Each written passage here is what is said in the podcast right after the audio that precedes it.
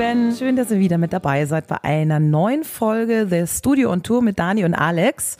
Unser neuer Yoga-Podcast, allerdings heute nicht mit Dani und Alex, sondern mit Dani und Franziska Weinmann. Hallo, liebe Franzi. Hallo, liebe Dani. Ich möchte dich kurz vorstellen. Du bist ähm, Yogalehrerin, Unternehmerin, Anwältin, unterstützt ähm, zwei Yoga-Studios hier in München, The Studio und Aminas Werkstatt in der Müllerstraße.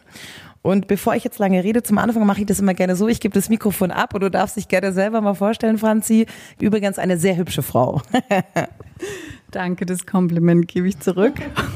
Ja, schön, dass ihr dabei seid, schön, dass ihr zuhört. Danke, Dani, dass du mir die Möglichkeit gibst, auch an die Alex, ähm, die jetzt heute nicht hier sein kann, ähm, nochmal ein Danke.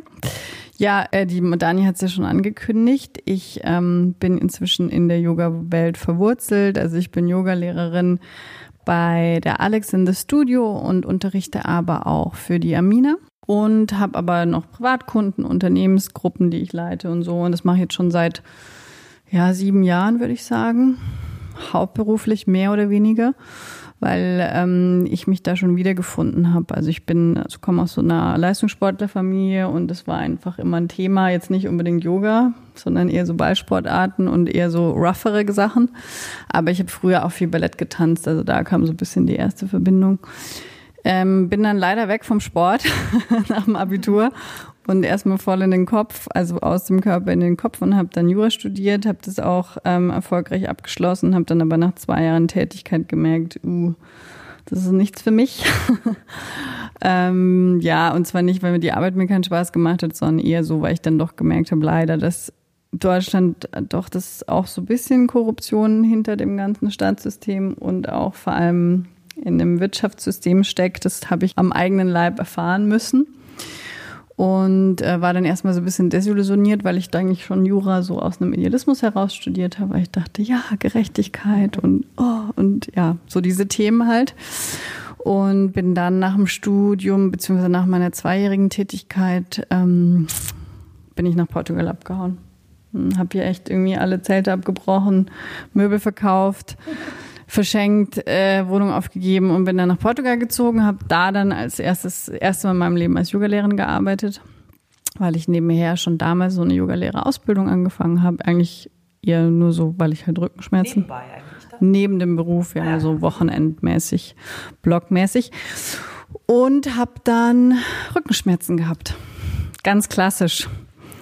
Und war natürlich auch mental durch, ne? wenn du da irgendwie jeden Tag 16 Stunden ackerst und irgendwie nur am Schreibtisch sitzt und es geht nur um Kohle und Porsche. Aber auch das Studium war ja auch schon hart. Das Studium war auch hart, aber das war, hatte mich jetzt mental nicht so gebrochen. Ne? Da ist ja alles noch so in der Theorie und ne, das ist ja alles irgendwie ganz nett. Genau, dann war ich in Portugal und ähm, habe da irgendwie unterrichtet und bin erstmal habe erstmal versucht klarzukommen und dann bin ich lustigerweise wegen einer Freundin und deren Hochzeit ich wollte eigentlich in dem Moment in Portugal bleiben und nie mehr zurückkommen. und dann hat meine beste Freundin geheiratet und dann bin ich zurückgekommen und habe auch wieder durch Zufall einen Job beim Yoga Journal damals bekommen. Genau und habe dann da irgendwie drei Jahre als Projektleiterin gearbeitet und bin dadurch halt immer mehr in die Yoga-Szene so reingekommen, habe super viele auch andere nette, tolle Persönlichkeiten aus der Yoga-Szene kennengelernt. Genau, das ist mein Werdegang. Wow, cool. Habe ich sogar noch was Neues erfahren über dich. Ich dachte, ich kenne dich schon ganz gut, aber Yoga-Journal wusste ich gar nicht. Aber eine Sache haben wir noch vergessen. Da hoffe ich, dass das ja bald wieder anläuft. Ist ja im Moment aufgrund von Corona so ein bisschen nicht möglich. Das Reisen, Stichwort, du hast ja Pranayama, heißt das Pranayama Retreat, oder? Genau, jetzt heißt es My Prayana, My Journey. Das ist sozusagen die neue Firma. Ähm, da schließe ich an an das, was ich vorhin erzählt habe. Ich habe in Portugal gelebt und ich ähm, Thema Reisen oder fremde Länder, andere Kulturen war immer ein Thema, weil ich auch als Kind im Ausland viel unterwegs war mit meiner Mutter. Und ähm, ja, und auch so ein bisschen das Thema hatte, das passt jetzt auch gerade in den Kontext. Ähm, also meine die Großmutter, meine Großmutter, die Mutter meiner Mutter war schon Nazi, würde ich sagen. Und die hatte damals, also als wir Kinder waren, als ich ein kleines Kind war, war so im Alltags, war halt so klassischer Alltagsrassismus. Wenn irgendwie ein Schwarzer über die Straße gelaufen ist, dann hat er einen blöden Spruch von meiner Oma abgekriegt und ja, so Nationalsozialismus und Hitler fand sie irgendwie auch ganz cool. Und meine Mutter hatte wahnsinnige Probleme damit, weil so 60er Jahre war ja dieser ganze Aufbruch und das Loslösen. Und äh, meine Mutter war halt immer so, so weit weg wie möglich irgendwie von ihrer Familie. Und wir sind dann viel gereist. Und meine Mutter hat sich viel mit dem Thema eben Rassismus beschäftigt und Fremdenhass und so und hat uns entsprechend halt auch erzogen. Und für mich war ein ganz großer Punkt irgendwie Barrieren zu brechen und Intoleranzen abzubauen, ist für mich halt einfach, fahr mal in das Land. Schau dir an, wie die Leute leben, welchen Dingen sie ausgesetzt sind, warum sie so eine Kultur haben, wie sie haben, warum ist die Kultur anders als unsere, gibt ja auch verschiedenste Gründe dafür. Und ähm, ja, das, also dieser Gerechtigkeitsgedanke aus meinem Studium, dann ja auch die Yoga-Philosophie hat ja auch viel mit Toleranz, Gemeinsamkeit und diese ganzen Geschichten zu tun und eben das Thema Intoleranzen aufbrechen durch fremde Kulturen. Und dann hat sich das irgendwie so geformt. Und dann kamen Leute auf mich zu und haben gefragt, also die aus dem Tourismusbereich kommen und meinten so, ja, warum machen wir nicht eine Yoga-Reisefirma? Und das war jetzt vor zwei Jahren, zweieinhalb, dass wir die gegründet haben. Und das erste Jahr lief auch eigentlich ganz gut, also zufriedenstellend. Und wir hatten dann ein bisschen Probleme mit unserem Geschäftsführer, leider. und äh, ja, und dann kam Corona.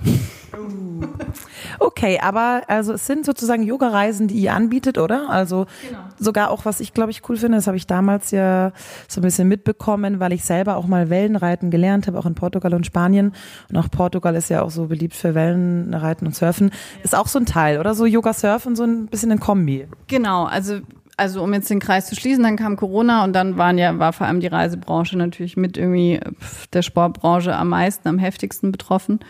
Und dann haben wir sowieso erstmal alles auf Ad acta gelegt und geschaut, okay, jetzt gucken wir mal, wie es weitergeht. Und ähm, haben aber parallel natürlich irgendwie die Homepage neu aufgebaut und alles irgendwie nochmal durchgearbeitet und haben gesagt, okay, jetzt sobald es geht, gehen wir wieder live und scharfen, äh, schalten scharf und schauen, dass wir irgendwie wieder dahin kommen. Und ja, das Konzept ist, um auf deine Frage jetzt konkret einzugehen, dass wir eben in Anführungsstrichen nicht nur Asana, Yoga Asanas anbieten, also du fährst an einen schönen Ort und machst Yoga Asana, sondern natürlich immer verbunden mit dem jeweiligen Land. Ja, Portugal, Frankreich, Atlantikküste, Spanien gibt natürlich Surfen her, weil das da einfach ein großer Teil der Kultur auch ist.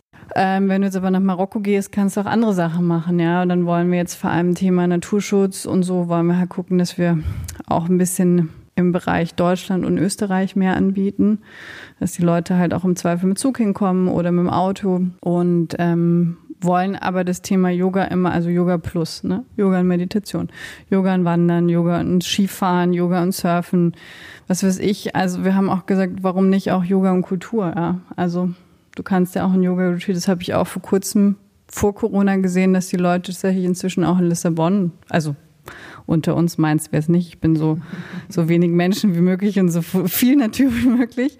Aber klar, das Bedürfnis ist auch da, ne? dass die Leute irgendwie hinfahren, Yoga machen können und sich dann irgendwie Kulturen Stadt anschauen können. Und das soll jetzt kommen. Sehr, sehr cool. Also hoffentlich dauert es nicht mehr zu lange. Müssen wir uns noch ein bisschen gedulden, aber ich glaube dann auch so Deutschland, Österreich. Genau. ist ja vielleicht so die erste Idee.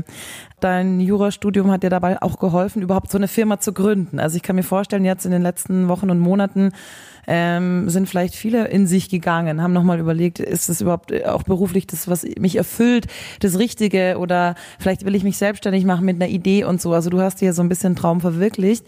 Wie bist du das angegangen? Also also es war natürlich ein Prozess und der ist, das ist auch nicht von heute auf morgen passiert. Also ich habe, ähm, ich hatte ein Team, das, die Isabella, die auch jetzt auf jeden Fall immer noch im Team ist, mit der ich früher schon zusammengearbeitet hatte. Und ich hatte halt Jungs, mit denen, für die ich früher gearbeitet habe, die haben schon, die sind sehr lange schon im Surf-Tourismusbereich tätig, weil ich hatte ja gar kein touristisches Know-how. Und die haben das mitgebracht. Ähm, das aber klar, ich meine, wenn du mit der Vorbildung, die ich habe, du lernst es ja in der Theorie bei uns an der Uni, ja. Wie, also was musst du beachten? Was ist eine GmbH, ja? Was ist eine GbR und was musst du beachten, wenn du die gründest? Also natürlich ist da, sage ich mal, die Hürde wahrscheinlich eine kleinere, wenn man, also ich den ersten Gesellschaftsvertrag, den habe ich selber geschrieben, ja. Ähm, das sind natürlich, glaube ich, schon Themen, sag ich mal, wo du in Anführungsstrichen als Juristin weniger Hürden überwinden musst und zu sagen, ja gut, das kenne ich mich aus, weiß ich ja, wie es funktioniert. Ja, und da habe ich schon auch gemerkt, das haben, also haben der Alex und mir hat es schon auch jetzt geholfen für die Studios, ne, weil rechtliche Themen kamen jetzt auch durch die Corona-Zeit in den Studios auf uns zu. Genau, wer es nicht weiß oder vielleicht äh, verdrängt oder vergessen hat oder die anderen Podcast-Folgen nicht gehört hat, die Alex ist ja auch Juristin, ja. Also ihr seid schon auf jeden Fall Powerfrauen. Aber gutes Stichwort, Franzi, jetzt eben gerade hier äh, Studios. Du hast mir vorhin hier, also für euch zur Info, wir sitzen gerade im Lehel im, in dem Yoga-Studio und die Franzi hat mir gerade den Eingangsbereich gezeigt, da hängt so eine Plexiglasscheibe und da sind irgendwie so laminierte Folder mit äh, Regeln, äh, Masken aufsetzen, wenn man aufs Klo geht, Hände desinfizieren, eigene Matten mitbringen etc. Franzi, das hast jetzt du irgendwie alles äh, mitbekommen. Die Eröffnung sozusagen, erzähl mal. Also jetzt geht's mir ehrlich gesagt schon wieder besser, aber seit Mitte März war ich, also es waren schon echt harte Wochen, fand ich. Also man hatte dann oft so diese Posts gesehen von irgendwelchen Leuten, ah, ich finde zur Ruhe und komm zu mir.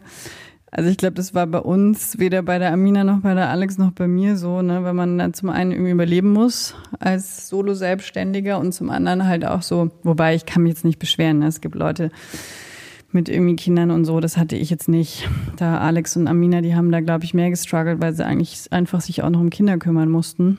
Also an meiner Stelle nochmal Hut ab an alle Mamas. Ich glaube, also ich hätte, puh, ich hätte mir das nicht vorstellen können, was die leisten oder immer noch leisten müssen auch. Und ähm, ja, es war stressig, weil du halt keinen Alltag hattest. Du musstest ja von Woche zu Woche reagieren, weil wieder irgendwelche neuen Bestimmungen kamen. Erstmal Shutdown, dann wieder so, dann hier und hoch. Und wir waren, also wir Fitnessstudios, Yoga-Studios, Sportler waren ja wirklich so mit die letzten, die irgendwie eine Info von der Regierung bekommen haben. Also diese ganzen, sage ich mal, Fortschritte in Anführungsstrichen, die dann kamen nach so ein paar Wochen. Ähm, also wir haben die Alex und ich, wir haben stundenlang damit verbracht, mit den Behörden zu telefonieren, weil sie für uns einfach keine Auskunft geben wollten oder konnten.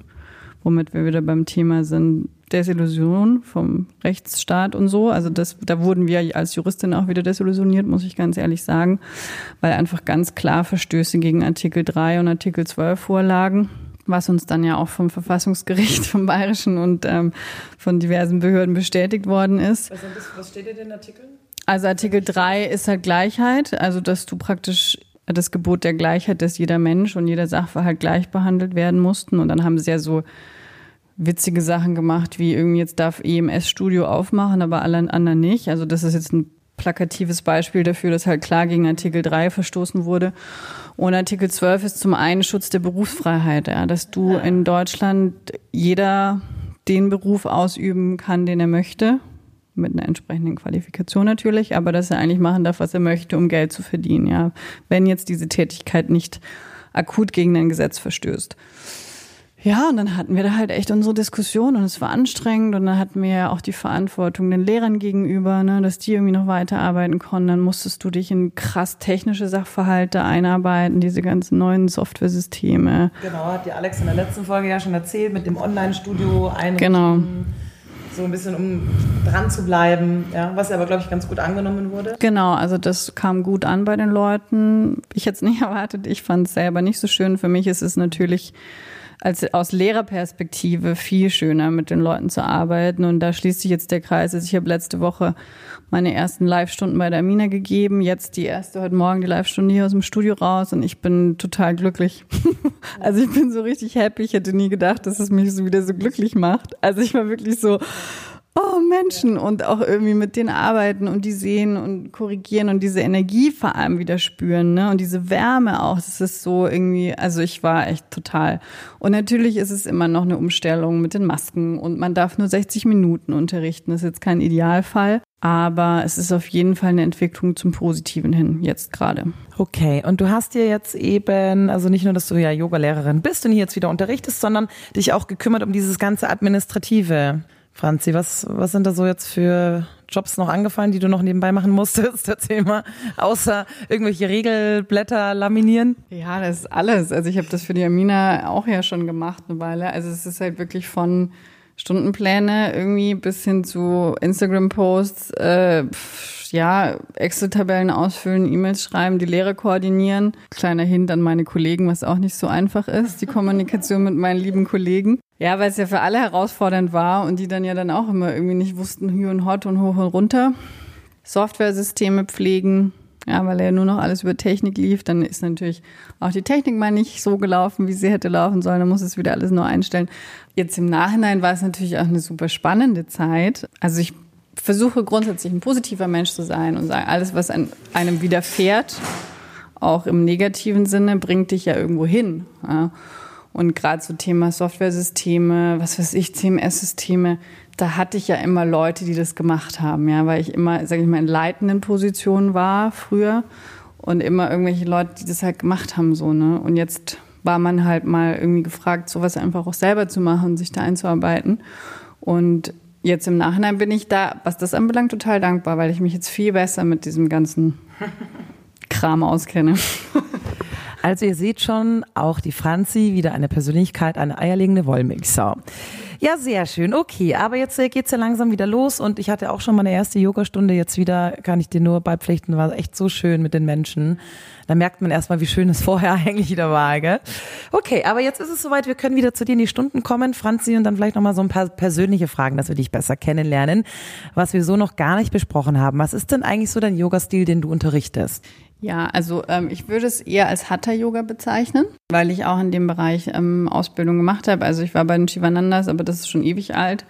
Und meine Hauptlehrer, würde ich sagen, sind die Nella und Ralf Skuban, die ähm, die Kavalya Yoga Akademie leiten. Ähm, zwei ganz tolle Menschen, vor allem die Nella, die kommt lustigerweise aus dem Zirkus, also die hat jahrelang für den Zirkus gearbeitet.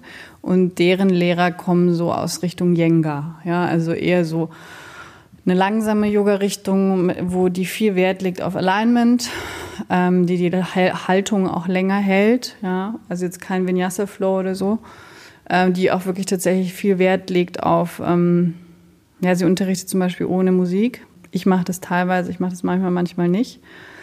Ähm, und bei der habe ich dann sowohl eine 200er als auch nochmal die Aufbau 300er Stunden und ich kann die jedem empfehlen. Schleichwerbung, haha.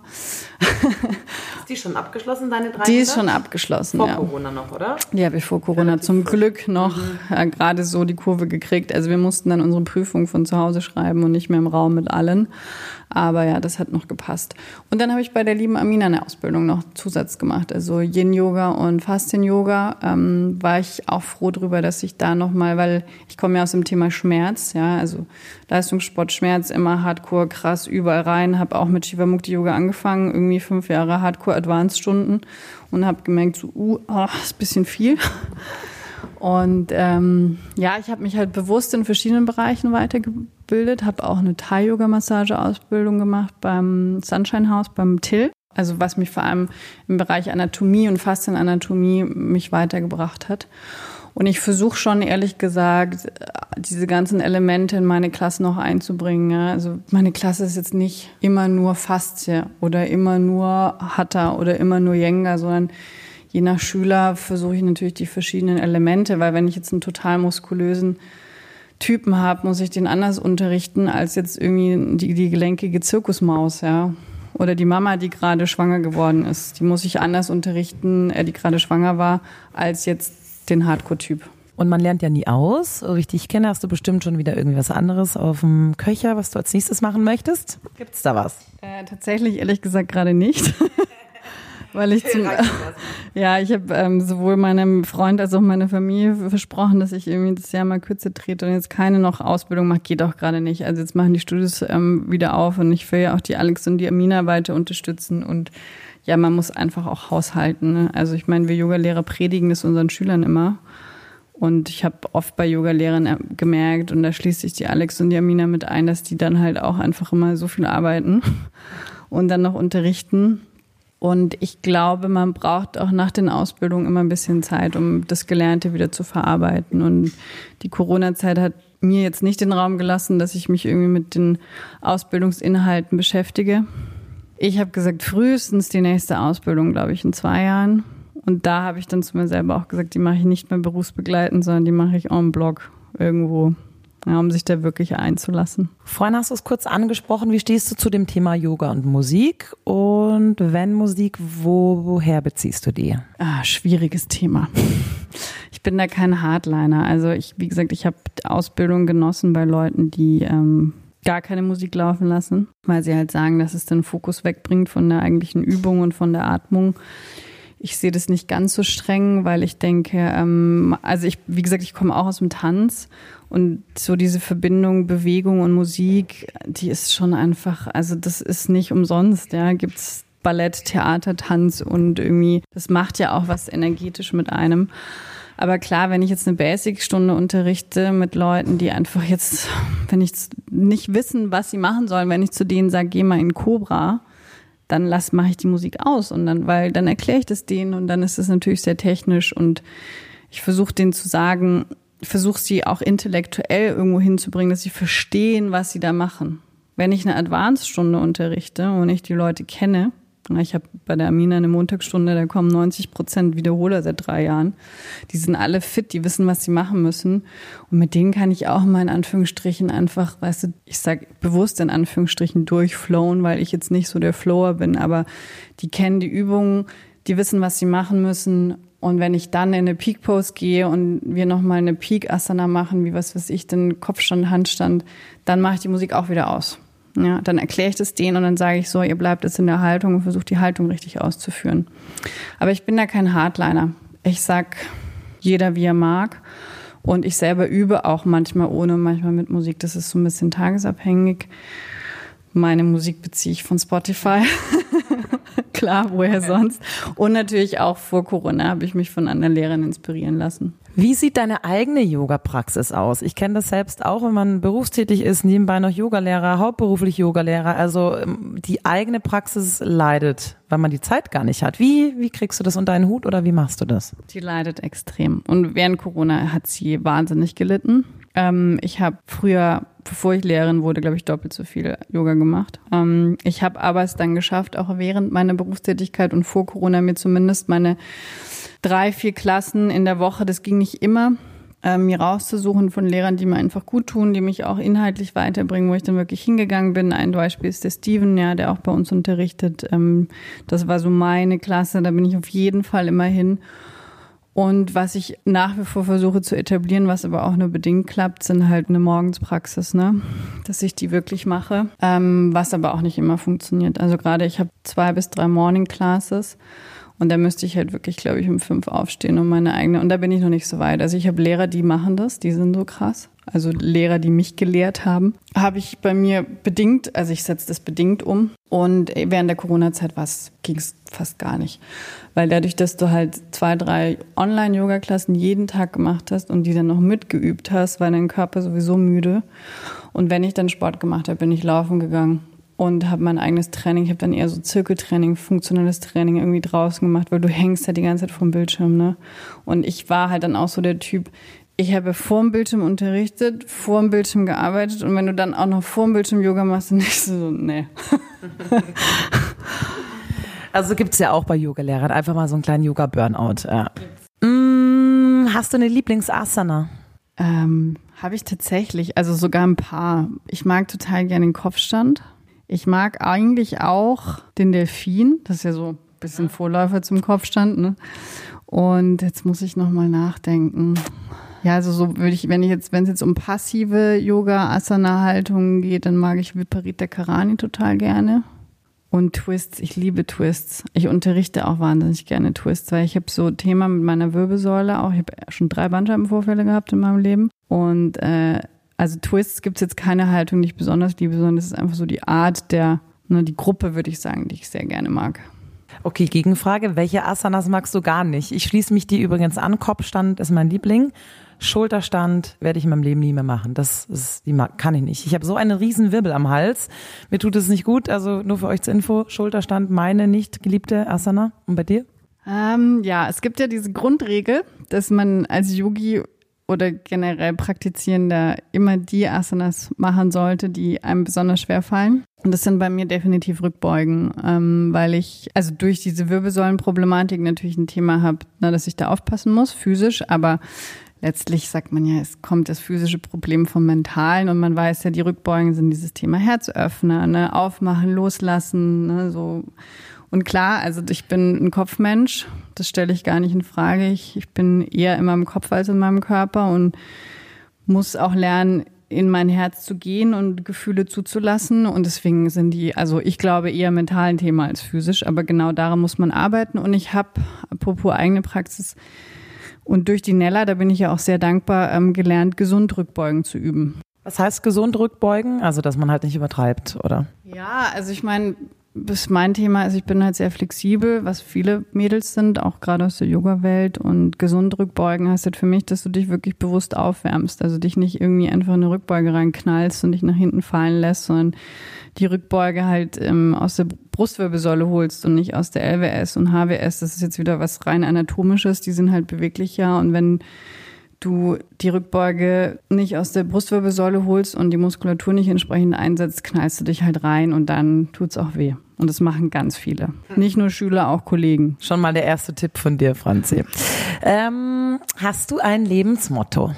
Ähm, Habe ich tatsächlich. Auf Englisch heißt es uh, Do the best with this life to be of use, glaube ich, übersetzt eigentlich einfach, dass du dein Leben, also ich bin ja schon, ich bin nicht religiös, aber die Religion, zu der ich mich am meisten hingezogen fühle, ist tatsächlich der Buddhismus. Das war sogar noch, bevor ich angefangen habe, Yoga zu üben, habe ich mich mit der buddhistischen Lehre auseinandergesetzt und ich glaube schon an mehrere Leben, also dass wir verschiedene Stufen durchlaufen und ich glaube, dass auch jeder da ist und, eine Aufgabe hat. Ja. Und ähm, ich bin der Meinung, dass du dein Leben oder die Stufe, auf der du dich jetzt gerade befindest, so nutzen, also so nutzen solltest, dass du wirklich der Gesellschaft und der Gemeinschaft von Nutzen bist. Ja, dass du nicht für dich arbeitest, dass es dir gut geht, dass du das tolle Auto fährst und reich wirst und was weiß ich was bist, sondern wirklich ähm, die Kenntnis, die du hast, also jetzt in deinem Fall bist du ein Sprachtalent, ja, und hast eine schöne Stimme von Natur aus, das sind alles Sachen,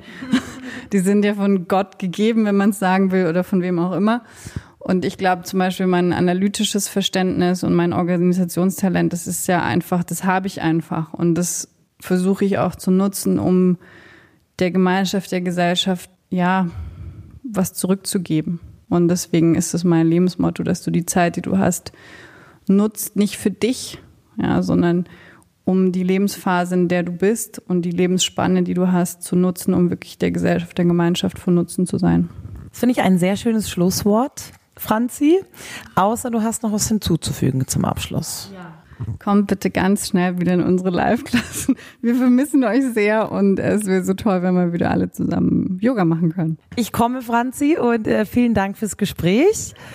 Und ihr habt es gehört, kommt vorbei und ich hoffe, es hat euch gefallen. Ihr habt wieder schöne, neue, tolle Infos, Inspirationen bekommen. Und Franzi und ich freuen uns natürlich, wenn ihr den Podcast weitersagt, weiter teilt und ja, bleibt alle gesund.